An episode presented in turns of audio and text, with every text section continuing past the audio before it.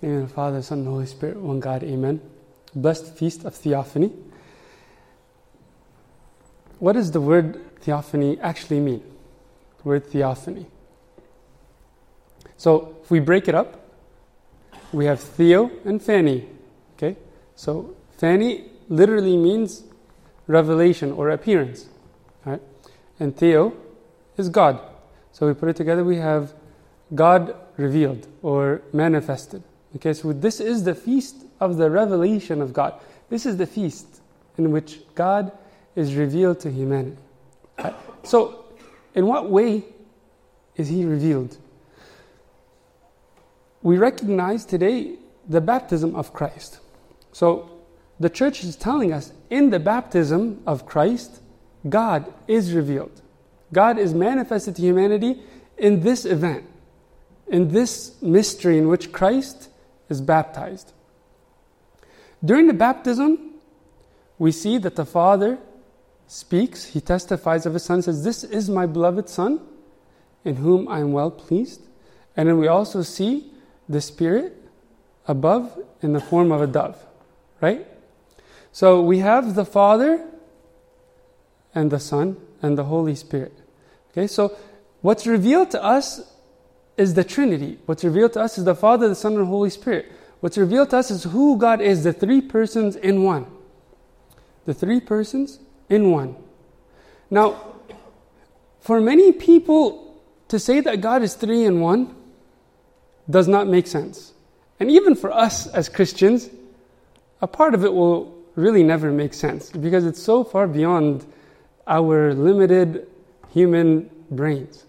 It's beyond our minds.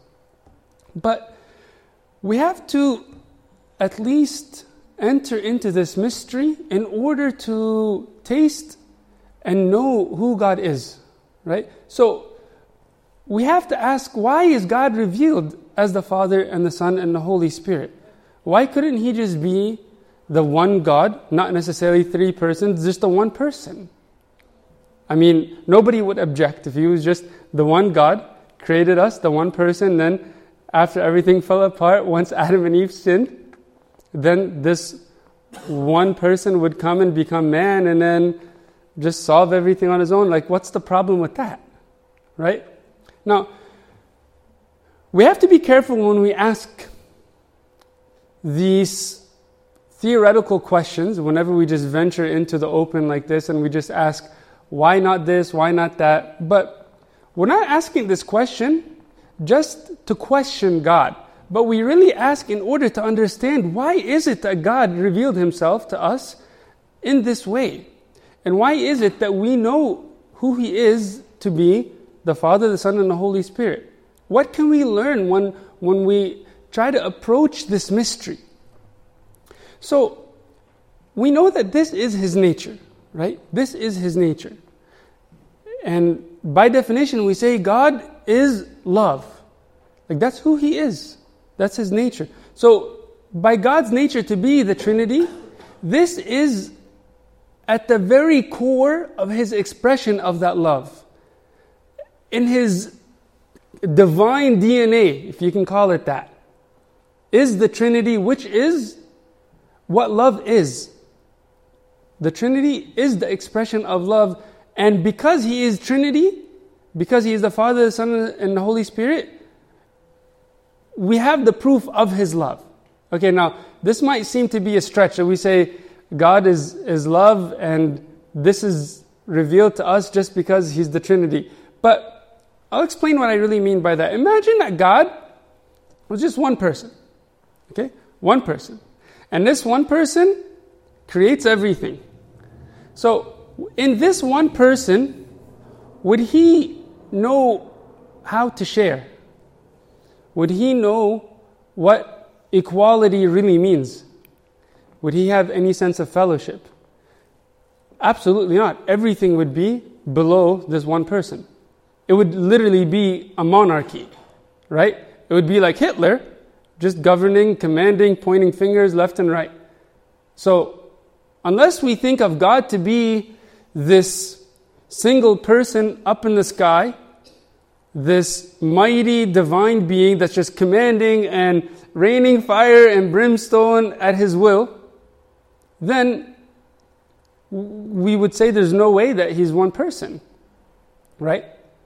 Okay, so let's say we, we recognize the problem with one person having love and experiencing what that really means within his nature, and maybe we could suggest two persons can have love, right? Two equals can know how to love one another, right? Okay, well, there might still be a problem there too. I'll give you a very simple example. Have you ever hung out with somebody who just fell in love with somebody else? Like whenever they're on their honeymoon phase? yeah, so I can tell you from my own experiences. I remember I was uh, out to dinner with uh, uh, family and friends, and uh, one of my close friends that I, I, uh, I, missed, I haven't hung out for a while, I tell him, um, bro, we haven't hung out for a long time. Like, we need to go do something and spend some time together. Uh, he's like, yeah, I, I miss you. We need to do something uh, together. So uh, I said, you know, I actually have to go up to Bakersfield to um, to fix something in my car up there. So why don't you come up with me and we'll have like a little road trip together.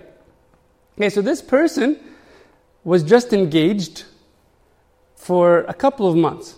Okay, and you know, at this time, I I tell him like, you know, I'm looking forward to this trip, and we plan it for this trip to happen in, in the next week. And as soon as we finish planning this trip where we're going to just have some good bro time together, he looks over and his fiance sitting right next to me says, Hey, me and Key are going to go up to Bakersfield next week. You want to come with us? and because he's in love, right? Because he's in this honeymoon phase and all that's on his mind is this one single person, right? And any couple will come to tell you the dynamic of their love does not really change until the kids enter into the picture, right? And you have to extend your attention beyond your spouse to your kids. It's a challenge, right? Because whenever there's just a relationship between two persons, it be, still becomes linear. It's, it can still be very selfish. That everything is isolated to one person and that becomes the object of your attention, you don't know how to really share yourself. There's no real fellowship within this linear relationship. It's just a duet. So we see that beyond the two, once we have three, there is fellowship. There's like a little team. Okay, you can kind of put it that way. There's a little team. So what we see in God in the, in the Trinity is that there is equality not just in two people, but in three persons that are equal in authority, equal in will, equal in divinity, equal in their essence, in all things, equal. Right? And of course, once we extend beyond the three persons, then we basically have like a sort of polytheism, right? Where it's just, it becomes totally out of control. So God is simple, right? God is simple. And that's why he reveals himself to be the Trinity. And in his simplicity, he reveals himself to be love. And this might be like a whole abstract and theoretical bit of information, and you might think, okay, that's, you know, not a big deal, but it really is. It really is. This is something that should totally change the way we look at God. Because if God is complete, if He is perfect, if He exists in the fellowship of the Trinity, lacking absolutely nothing, then we look at everything that He does in a completely different light. We look at the fact that He creates everything for the sake of His goodness alone. He doesn't create out of a need. Right? You know, whenever parents come to a certain point in their life and they want to have a child, it's really to share that need for love. Parents come to a point where they, they need to express that love and they need to have a child, so there's a reciprocal expression of love between the child and the parents. And some parents that can't have children, like a couple that's trying and trying and trying and can't have children, feel empty, feel like there's something missing. See, in God, that doesn't exist. God is perfect, He's complete. In the fellowship of the Trinity, He is lacking absolutely nothing. So we look at every single thing that comes out of God as pure love, unconditional love.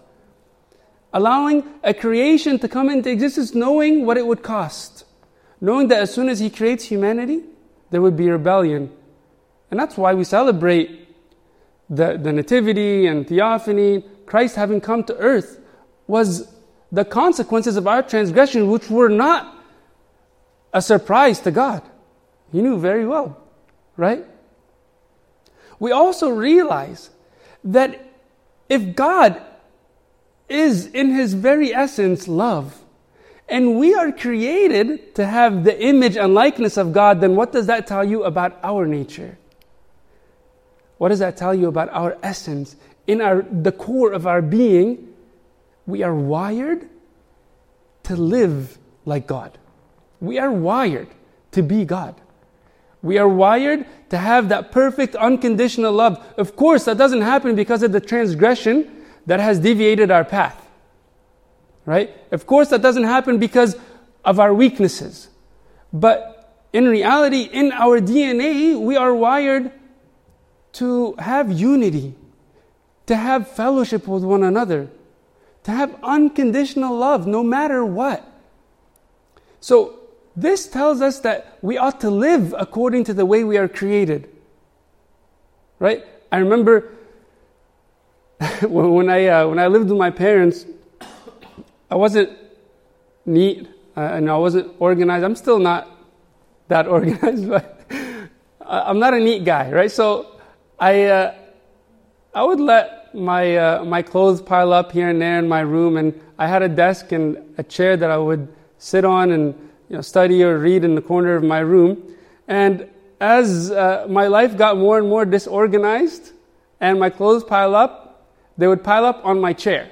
Okay? And so one shirt after another, a pair of pants after another, until my chair no longer functions as a chair. It's basically like a, a standing hanger. and you can't hear. It's basically a part of my closet. At, at some point, this object ceased to exist according to the purpose of its creation. It, was manufactured to be a chair. We are manufactured to be what we see in theophany. We are manufactured, created, wired to be love, to be lacking in nothing apart from God. Right? So, this is what should fuel us to know the gift of, of our DNA, our spiritual makeup, to know that we are created to have this level of love and fellowship with one another. And this is ultimately what completes us. You know, if this chair that I was talking about, I was giving you an example about this chair in my room, if it had feelings, how do you think it would feel? feel like, like, dude, this is not w- w- what they made me for. I'm not a hanger, right? So we are incomplete in as much as we fail to love. We are incomplete in as much as we fail to have true fellowship with one another. We are incomplete in as much as we fail to have unity and peace. We are incomplete when we elevate ourselves to be superior to someone and exercise uh, a sense of a superiority or trying to dominate others because that doesn't exist in God. It's equality and love and fellowship and union. So I pray we really take this to heart and that it fuels the way we ought to live. And to God is due all glory forever and ever. Amen.